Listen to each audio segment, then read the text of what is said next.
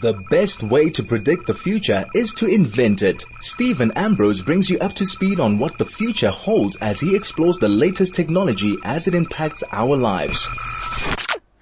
Good morning and welcome to this lovely rainy winter's day. Oh, sorry, it's summer in Johannesburg. But anyway, um, it feels like winter out there. What a wonderful week we've been having with all manner of havoc ensuing on multiple levels. And um, the big, big, big news, which is something that I'm going to discuss at length in the Tech Talk Cafe segment around about 11.20, is the Competition Commission's findings on data pricing and their more exciting, their recommendations on how this is going to be fixed in the South African context. And let me tell you, unfortunately, this is not a good news story. Everybody's so excited about the fact that data has finally fallen and it must fall and well, you stay tuned. Call your friends, neighbors and everyone together. Let's explore what's happening around data, mobile networks and what the Competition Commission has actually done and set in motion over the next little while. At 11.20 today, it should be really, really informative. I've got some fairly strong uh, opinions on this whole thing and let's see where this whole thing goes. And another major event happened last night. Now, this is not the travel show, but it affects us all and it's a huge, it has huge ramifications across the business landscape, the travel landscape, the tech landscape, in fact, in fact, any landscape in South Africa. SAA is finally done for. It's going into business rescue as we speak. Um, the government has finally pulled the plug and said enough is enough. We cannot continue just feeding this machine that never ever delivers anything other than losses and, and havoc and all sorts of nonsense and unfortunately poor service. So in a super competitive world where there are so many options available to all of us, this relic called SAA, which is really sad. One of the top airlines in Africa for so many years, and uh, it's now been brought to its knees. So that happened as of yesterday, and uh, who knows where that is. Well, I've got some opinions of where it's going, but as I said, not the travel show, but uh, certainly going to have a huge impact across the entire market one of the more immediate impacts is that uh, there'll be good deals on SA flying down to Cape Town. The problem is how do you uh, trust that they'll fly back? You never know what's going to happen. So rebuilding trust, rebuilding certainty, and rebuilding an airline of this nature is a mammoth task, and um, it'll be very interesting to see how this unravels over the next couple of months. But I don't believe it's a good news story. I believe it's well, it's good news for the economy. We're stopping to bleed in certain things. The greater impact is that everybody, all the other SOEs, the unions who precipitated this, they deny it, but it wasn't a matter of, it was no one thing that brought SA to this point. point, and the unions were certainly part of it, and their overall impact on the South African um, lands, labour landscape has not been particularly uh, good. And um, it was the straw that broke the camel's back. Unfortunately, after the strike, there was no way forward. People stopped booking their tickets. Their forward book or their forward uh, income just completely and utterly dried up. And who wouldn't? I mean, I asked a simple question in the office right here at Chai FM. Who in the room would book an SAA ticket for next June for one of their expensive overseas holidays? And the looks were, are you mad? Why would I do such a silly thing? Well, exactly. There's my point. So really sad day, but a glad day. Finally, um, you know, uh, a state-owned enterprise is being dealt with in the appropriate way. So let's see where all that goes. And uh, even to add to that havoc over the weekend, I mean, it's not a sports show either, but Cricket South Africa is quietly falling apart from being one of the top-run sort of codes in the country where people used to flock to to Wanderers to watch the cricket. You couldn't drive in the area. Um, it was like a major event. It is really sad to watch every now and then. I glance at TV and there's like three people in the stands and no one's watching cricket. Actually, no one gives a damn, which is sad and unfortunate. So that's going to all change in the nearest future. But again, maybe it takes a good crisis to bring about fundamental change. And boy, oh boy, do we need fundamental change on many levels in our wonderful uh, sort of rather damp country at the moment. So on that note, I'll be back with proper tech news straight after this. This is Tech Talk with Stephen Ambrose on 101.9 Chai FM. Well, welcome back. And now, as I said, moving on to the real tech news of the day. Bolt. Now, a lot of people have not heard of Bolt. They've done a reasonable job of, you know, getting their name out there, but they used to be called Taxify. and Taxify was the competition to Uber in South Africa. And they've been going for quite a while and they've expanded into a lot more, um, towns, cities. They were in all the major cities. And I've used them. And in fact, most, you'll often see that when you hop into an Uber, they've got two phones connected to the uh, chargers. And the reason is the one is for Uber and the one's for Taxify or Bolt. Well, Bolt have launched food delivery in competition to Uber in South Africa.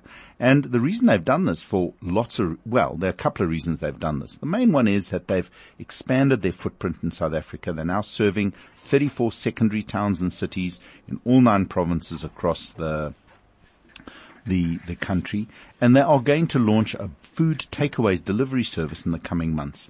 And it's a good thing. Not that I'm terribly, uh, uh, i have used um, Uber Eats quite a lot and I'm sure a lot of you out there have used it. And generally I found the service to be pretty good, sometimes a little variable, um, but it, it has and, and the costs are not exactly the lowest on the market. But it has added another sort of, you know, if you really want to Netflix and chill and just sit at home and not bother about getting takeaways, it's expanded the horizon of takeaways that Mr. Delivery used to do uh, in quite a big way, and it certainly bring brought a little bit of competition to the market. So Bolt are going to add to our choices. They're going to increase the number of people out there offering some um, food takeaway services. And I think it's a great thing. What's interesting is I, I, actually clean forgot about this, but Bolt launched in South Africa in 2016. So it's only three years that it has gone so big. And in truth, the whole, you know, when Uber started and when it took hold in countries like South Africa, it transformed the way that we did so many things. I mean, you need to go to any one of our sort of restaurant streets anywhere in the country and you'll just notice a hive of Toyota Corollas, which is the Uber car or the Bolt car of choice around every single restaurant in the evenings, picking up, dropping off. It just changes the way that people transport themselves, how they entertain. I mean, if you're going out for a lovely evening at a restaurant and a bottle of wine, you certainly don't want to take a chance of driving home. In comes Uber.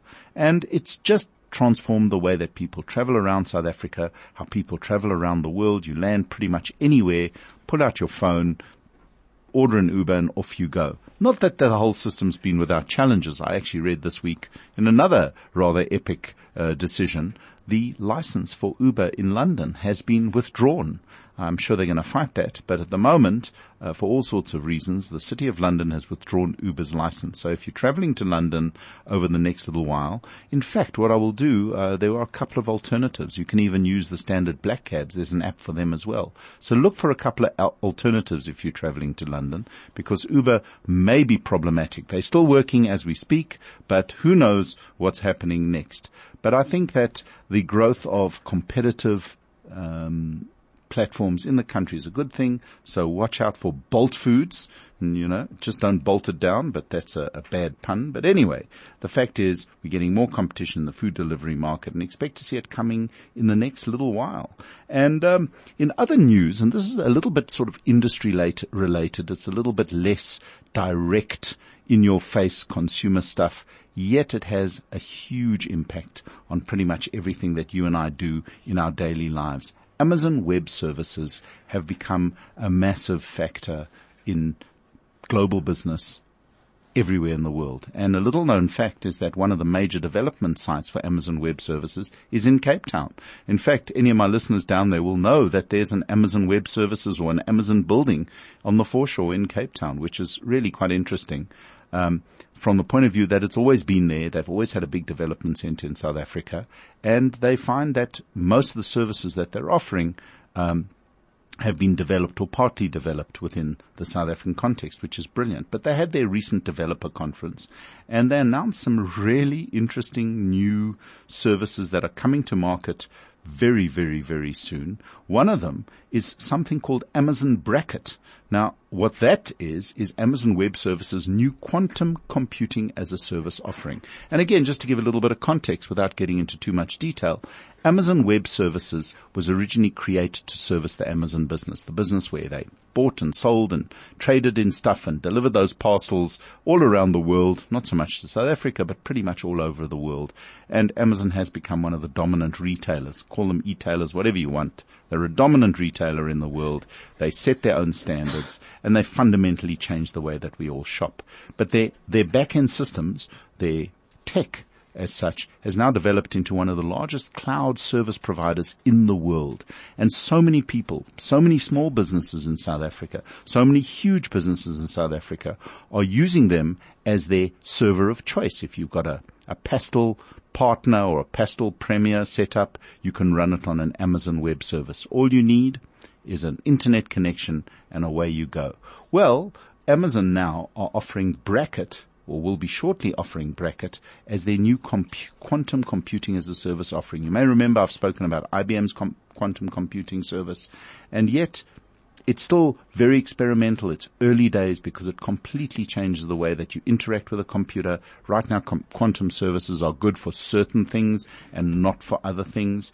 But Microsoft, um, IBM, Amazon are all exploring um, quantum services. And we're going to see quantum services coming more and more to computers near you. And here Amazon have simply taken it to everybody using their AWS platform. And at the reInvent conference, they, they confirmed that Amazon services are not mainstream today, but that time is coming and it's coming really, really soon. So within they predict within 40 or 50 years, so many applications will be com- powered using services that run on computer com- computer, uh, quantum computers. So it's beginning, it's starting, it's a whole new way of computing, and it's absolutely fascinating how quickly this has grown. Uh, before we break for our next ad break, I just want to mention that um, they've also got a new service for business, which is quite interesting. You may have heard of Alexa. Alexa is Amazon's um, voice activated, activated assistant. You can get it on multiple speakers. It's actually incredibly useful. I've even got it on my Fitbit watch. I can call up Alexa services on my Fitbit watch on my, on the Versa 2 on my wrist. Well, what they've done using AI and using all sorts of machine learning, they've announced a new service for businesses, which is called um, oh, I've gone blank here, but anyway, it's it's a new. It's called Kendra. So they've announced uh, uh, Kendra, which is essentially a voice and voice search service for um, for businesses and enterprises. So it has the the ability to understand natural language questions, just like Alexa. You can ask it in a very conversational way to do a search for you, and it can be applied to your business platform across the entire thing. So if you you know, right now you're looking for a document in your business and you want to say, mm, well, I can't remember the name. You can actually say, hey, Kendra, find me that document I did about two days ago using regarding XYZ and addressed to Y.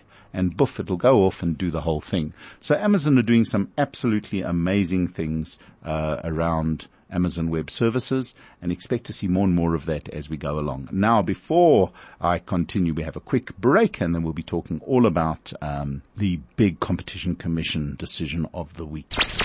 This is Tech Talk with Stephen Ambrose on 101.9 Chai FM. Well, welcome back. And this is my regular Tech Talk Cafe slot where I normally try to get some interesting inter- interviews with smart people and interesting people across the tech landscape and even a little on the fringes of the tech landscape. But come closing in on the end of the year, it's becoming increasingly difficult to pin people down and get them to talk, you know, on the radio. But we will pick this up hopefully in the new year in quite a big way. I've got some really interesting people lined up.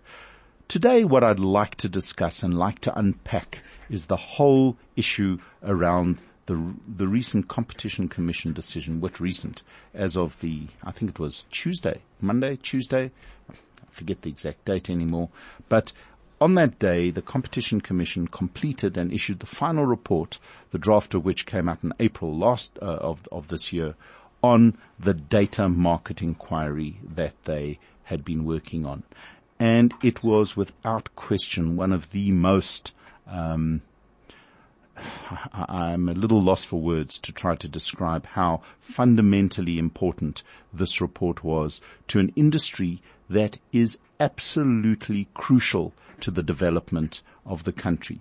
What was fascinating is at the press conference, there were two, Stella Ndabeni, oh God, I, forget her, her surname, our Minister of Telecommunications.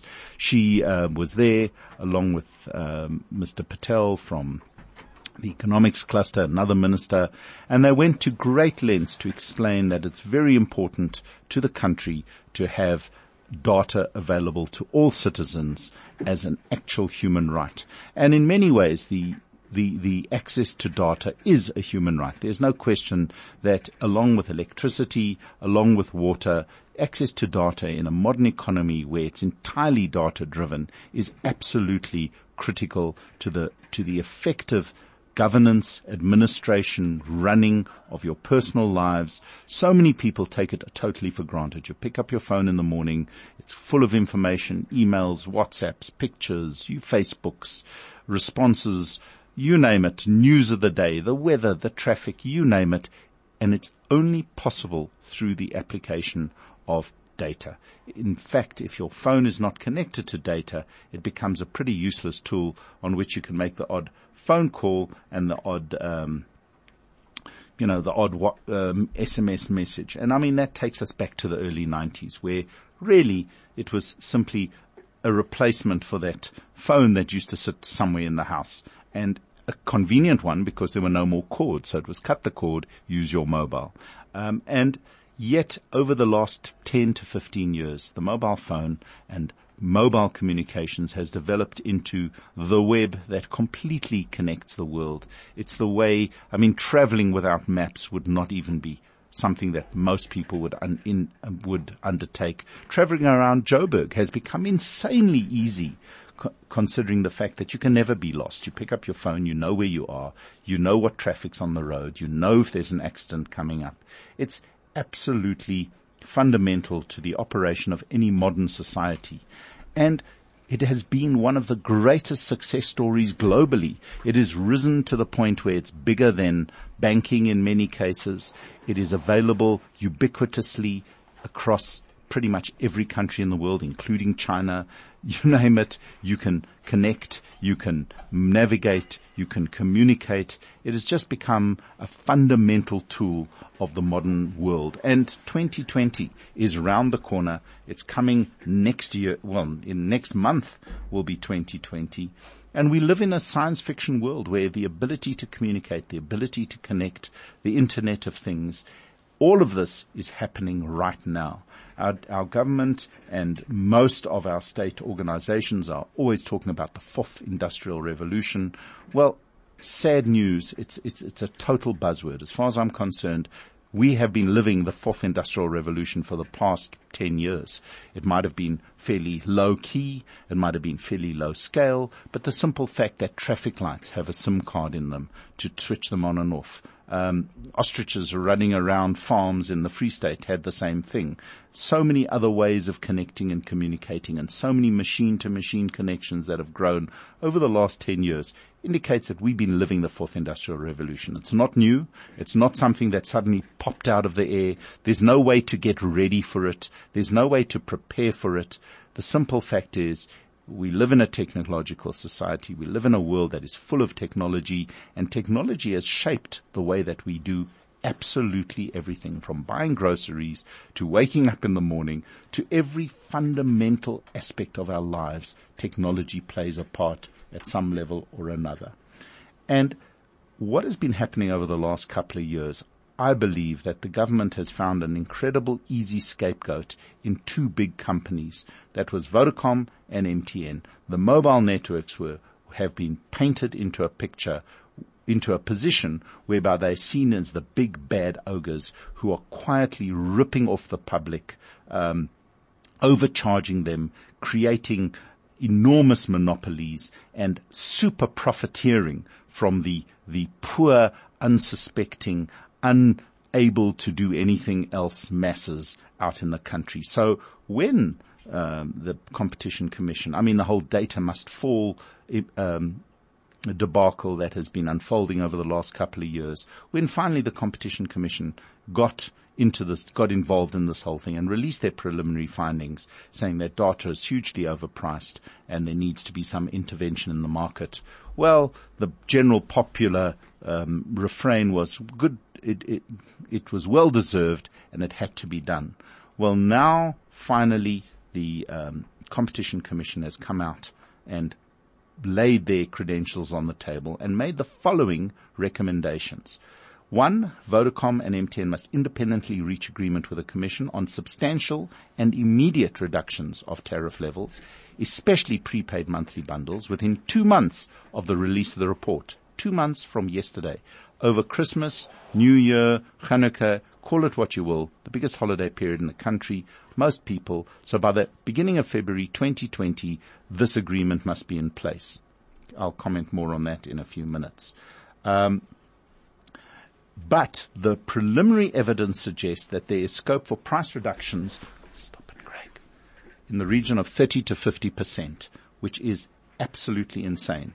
Can you imagine any business cutting between 30 and 50% of their turnover or revenue, sorry, not turnover, revenue by 30 to 50% within two months and still remaining in business. And we're talking about scale here of the multiple billions of rand. So the first and most important point here is that the Competition Commission have instructed MTN and Vodacom to do something that is physically, practically, and absolutely in every business sense impossible.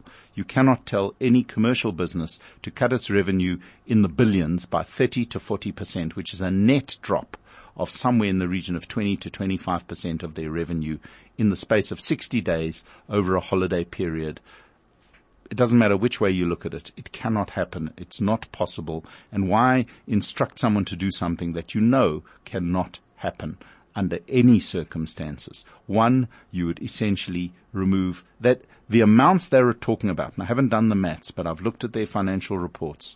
The amounts they're talking about would instantly make Vodacom and MTN loss-making institutions under the current circumstances. So imagine you're taking a company that pays billions of rands in taxes, employs tens of thousands of people across the country, enables telecommunications that are absolutely critical to the fundamental operation of um, we have 135 million people using mobile or connections in South Africa using mobile telecommunications in this country and those two companies must, well, in fact, not even those two companies, Cell C, which is in financial difficulty as we speak, and Telkom, which is fairly marginal in the, in the space, must do the same thing. So it's not just Vodacom and MTN that must cut their, their, their, their data prices. The entire industry must cut their data prices.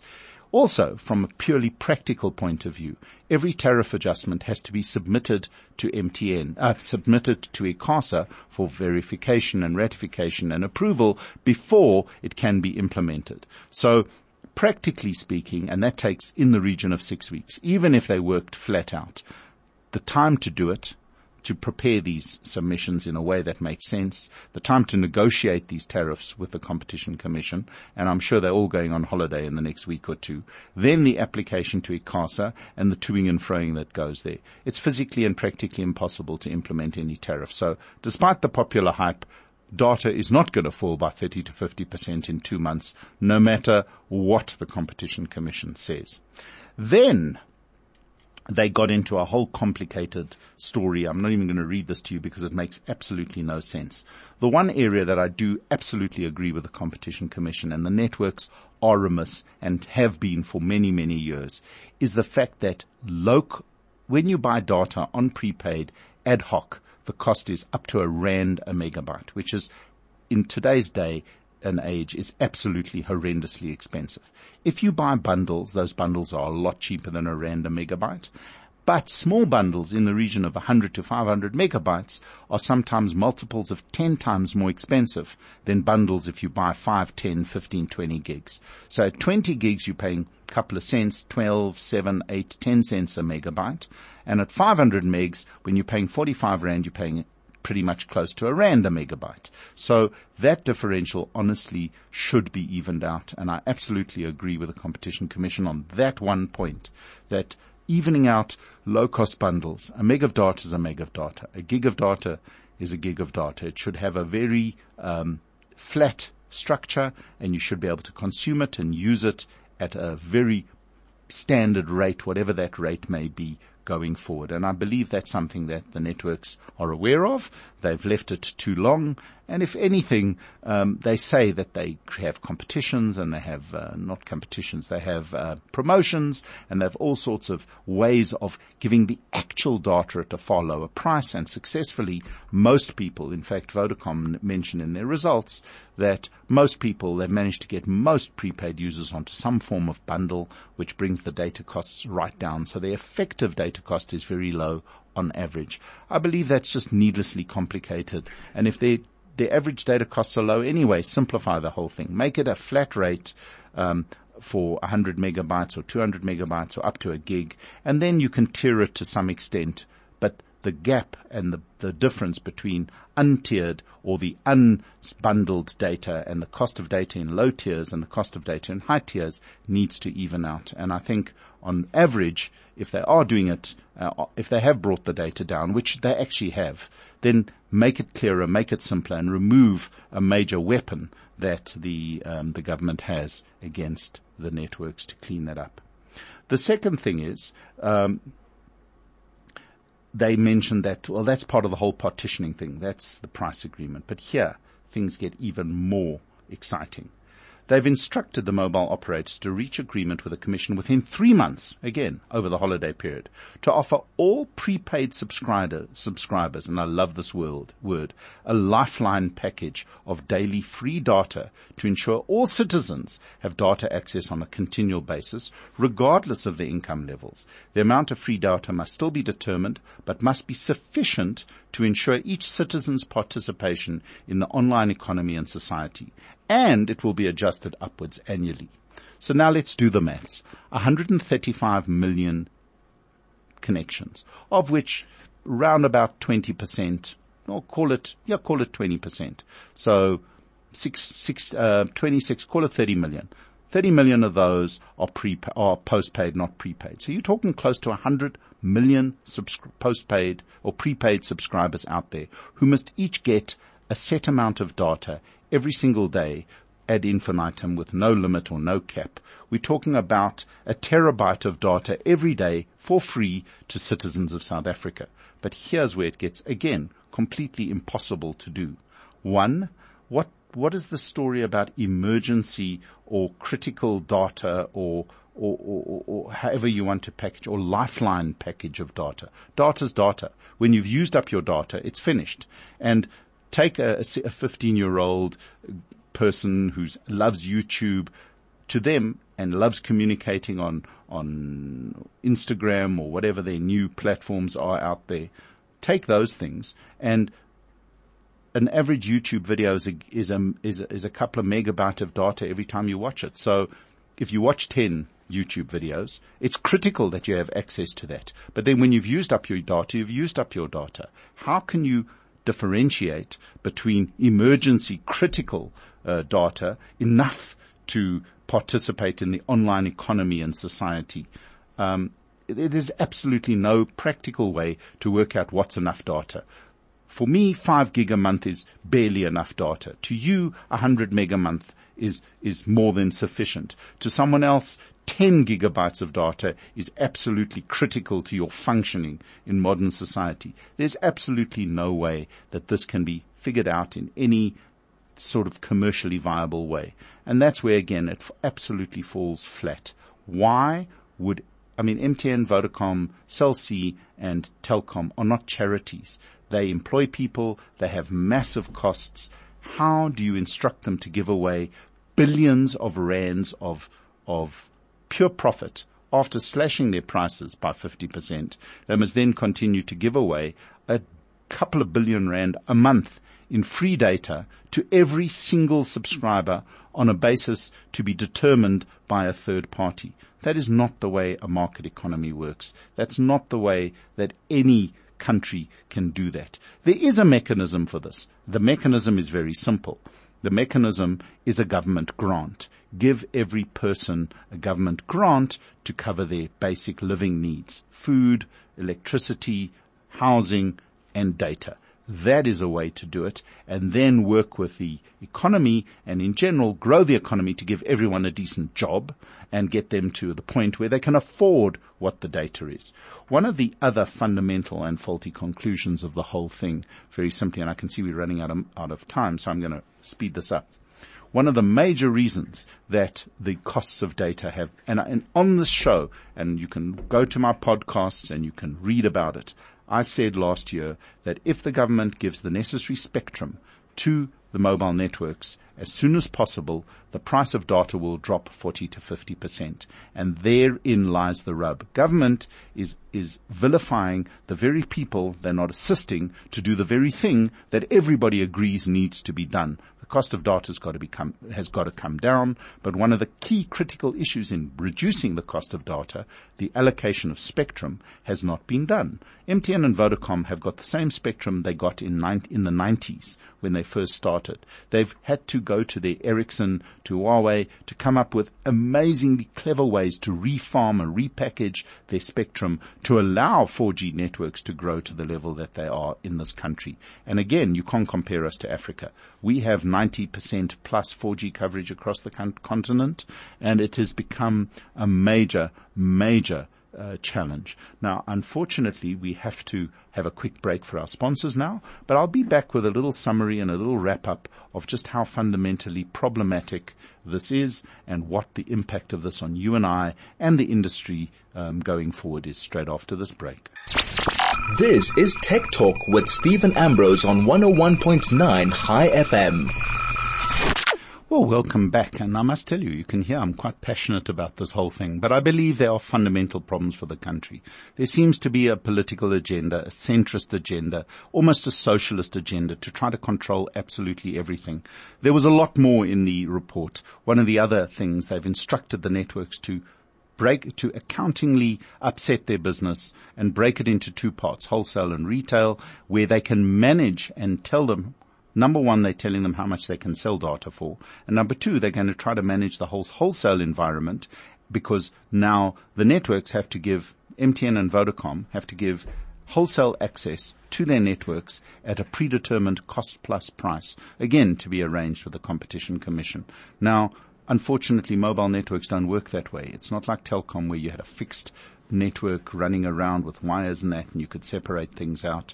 And here they're telling mobile networks which are fully integrated, fully um, connected businesses on all levels to suddenly make their networks available. And yet it's actually been happening. Cell C are roaming on MTN's network on quite a substantial way at a price that makes MTN quite competitive. Telkom is roaming on Vodacom's network on the same basis. And here's the thing. MTN and Vodacom are investing 50 billion rand in the next five years each on mobile networks. Where's that money got to come from? It's got to come from a return on investment. It's got to come from making profits. And here the government is saying to the guys, sorry, you can't make profits. You've got to give away all your profits in free data. And yet at the same time, you've got to completely rebuild your network for the fourth industrial revolution, read 5G and rebuilt the entire network, spend billions of dollars, not rands, billions of dollars to do so without the spectrum. They don't have spectrum yet to roll out 5G and that's why South Africa, for once, we were the first with 4G, we were the first with 3G, we were one of the first with 2G GSM, and here we sit in the 5G world where we are so far behind we are going to miss the entire revolution. We might be useful or we, or we might be ready for the, the next wave, which is 6G, which will start sometime in 2024, 2025. 5G will be fully rolled out in the next two to three years globally. And here we sit without one major announcement from one of our major networks or any of, even our minor mobile networks on 5G. So the impact of this is that very simply, the price of data will not fall. I do believe the networks will make some adjustments at their lower end packages to accommodate the, the, the less fortunate in our society. But that is not going to change anything. MTN has already um, launched the first shot. They've announced publicly that they are going to vigorously resist this. They do not agree with the the um, findings. And on, on another note, the Competition Commission, having, despite having announced the results, still hasn't made the full report available. So how the networks, uh, a couple of days after the announcement, still haven't had time to look at the report and to come back with a response. So They've given them no time. They haven't given them all the information. They've made radical recommendations that far outstrip their ability to do so because this market is regulated by ICASA. ICASA has to issue the regulations to the networks, not the Competition Commission. Um, so it is unfortunately a fundamentally problematic thing. What is the net effect? The networks are going to have to agree with the Competition Commission for more time. If they do not get more time, they're going to be in urgent court within the next two weeks asking for the whole thing to be set aside pending a proper review, which will then delay things even further. And they will probably, and the other massive implication, the networks have lost over 20 billion rand in value over the last two days because of this. The, the stock, they're all public listed entities. Telkom, Cell C through Blue, Blue Label, MTN and Vodacom have collectively lost over 20 billion rand because investors can see this as a major problem. Investors only invest in a company to make profits. If there are going to be no profits, investors will invest elsewhere. So 20 billion rand has been wiped off the, the market in the space of two days because of this, and we expect nothing further. And what might and very probably will happen is that all the networks will immediately put a hold on any capital expenditure, multiple billions of rands for the next couple of years, until there's some certainty in the market. Why would you go and spend enormous amounts of money if you cannot work out any return on that money. You don't throw it. They're not a charity. They don't exist for the good. Excuse me. Um, they do not exist for the good of society at large. That's government's job. The government is supposed to create the environment and take our hard-earned taxpayers' money and create an environment of certainty, security, safety, and and good services, not commercial companies like MTN and Vodacom. And yet the, the indications are that the Competitioners Commission has seen it that way. And here we sit in a position where there could be major disruption to two huge and fundamental, um, industries in the country. And it's terribly, it might feel like good news, data must fall, but I can tell you now the long-term implications are dire. We're going to miss potentially the 5G revolution. The cost of data ultimately will go up. The cost of telecommunications ultimately go up. And what is worse, the service, the quality of service that we get, which right now in South Africa is world class, will probably go down dramatically as the networks stop investing in their networks, stop spending money here. There's opportunities in Africa and Ethiopia which are much more business friendly. There's opportunities across the world that are much more investor friendly. And why should people invest money and waste their time putting it into something where you have to give it away for free and charge completely managed prices for something that there's absolutely no commercial reason to do. So stay tuned. I do believe this is going to be a huge, huge challenge for the country, and I think we're going to see some massive uh, implications down the road. The only people that are having a party right now are all the lawyers, because this is going to be in court quicker than you can say ABC. Anyway, on that note, sorry to be such a, a, dampener of spirits, but technology, mobile phones, everything runs so well on these things, and it's just a real pity that we are sitting um, in this position at this time at a critical juncture in our country's uh, future. So we're going to have to take another quick break for our sponsors, and I'll be back with a quick review of the Samsung Galaxy A30s, which is a great mid-range phone that sells below 5,000 Rand, and a quick tip for the holidays if you're traveling out of the country and you have an iPhone where you can get excellent uh, connectivity at a reasonable price. This is Tech Talk with Stephen Ambrose on 101.9 Chai FM. Well, welcome back. And I've had fun in the last few weeks playing with something called the Samsung Galaxy A30s, which connects to those mobile networks I was talking to you about. But anyway, the A30s is part of the A series and it's probably the best bargain of the entire series. It looks and feels like a high-end phone. It has a metal frame. It has a, a, a plastic back, but they've done an amazing job of making it look expensive and it feels good. It's got a solid, very, very high profile, beautifully finished feel. And it actually looks and feels like a flagship design. It has a slight teardrop notch on the Super AMOLED screen, which again, at this price range, under 5,000 Rand, between 3.9 and 4.9, depending on where you get it, is pretty unusual and also has a fingerprint under screen fingerprint reader, which proved to be really quite a good one. I've tried some others that have not been quite as accurate and easy to use as this one, but it has all the attributes of a high-end device, including a triple camera on the rear. It comes with 4 gig of RAM, 128 gig of internal storage, and a, a custom processor, an Exynos Samsung processor, which makes it really speedy. And I've played with a lot of mid-range phones in these sort of price ranges. And I must say that I think this is one of the best that I've played with. One, it looks the part. It doesn't look like an inexpensive mid-range phone. It doesn't feel like an inexpensive mid-range phone. The, they've saved money in clever ways. The screen is fairly low resolution, which is fine. It's bright enough and sharp enough for 99% of users. They've used its USB-C for charging, but they've used a lower spec USB-C, so it's not super fast. But what they've done is actually pin down the most important features of a, of a mid-range phone. The cameras are excellent. They're very high, um, high spec. So it's a 25 megapixel primary camera, an 8 megapixel ultra wide camera, and a 5 megapixel depth camera. It's got a the, the, the, the, 5 megapixel depth camera gives really professional looking bokeh effects and portrait mode features. And I must say, in use for the average, unless you're trying really dark situations, the pictures I took with this camera were really right up there. They were sharp, colorful, lacking a little detail, but for the price, it's well within um, the price range. It's well within the quality versus price range and was very quick, which was really interesting. It's got AI features, as they call it, or machine learning, which optimizes the picture for different scenarios. And I must say, in general, it worked really well. And what Samsung have done with their One UI, it's running the latest version 9, 10 is out, should come in a little while, but their One UI looks a lot like stock, stock Android. It's very clean. It removes the clutter. It is pretty fluid across most users.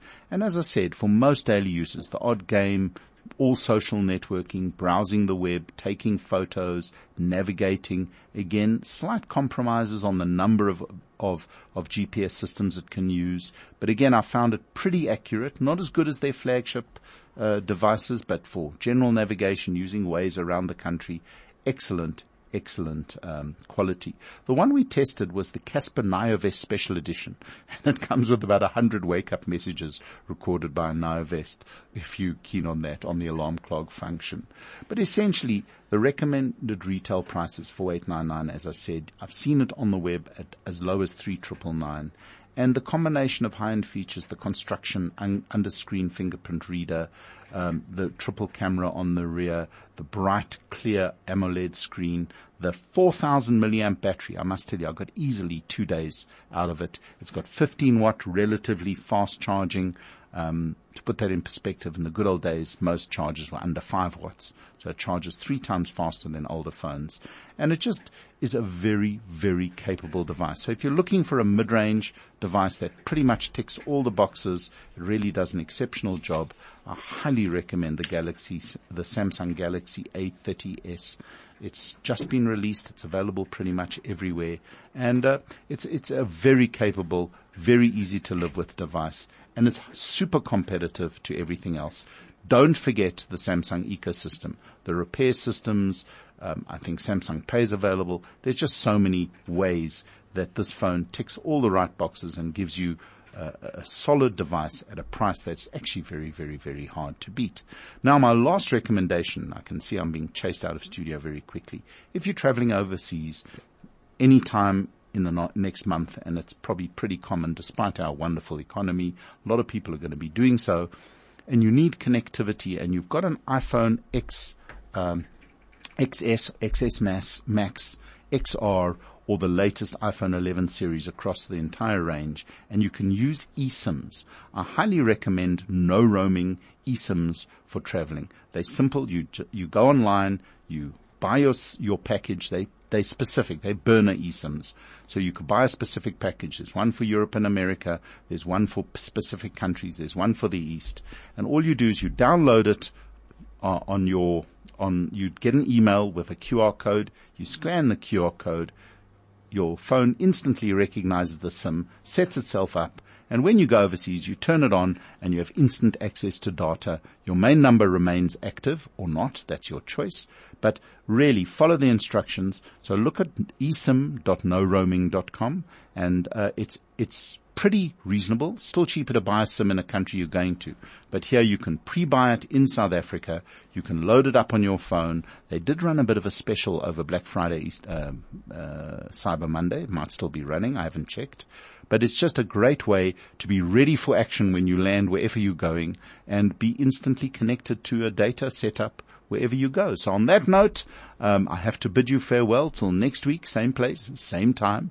Tune in for the latest updates. I think there's going to be exciting stuff coming in the next week on the tech world. This is Stephen Ambrose for Tech Talk right here on Chai FM.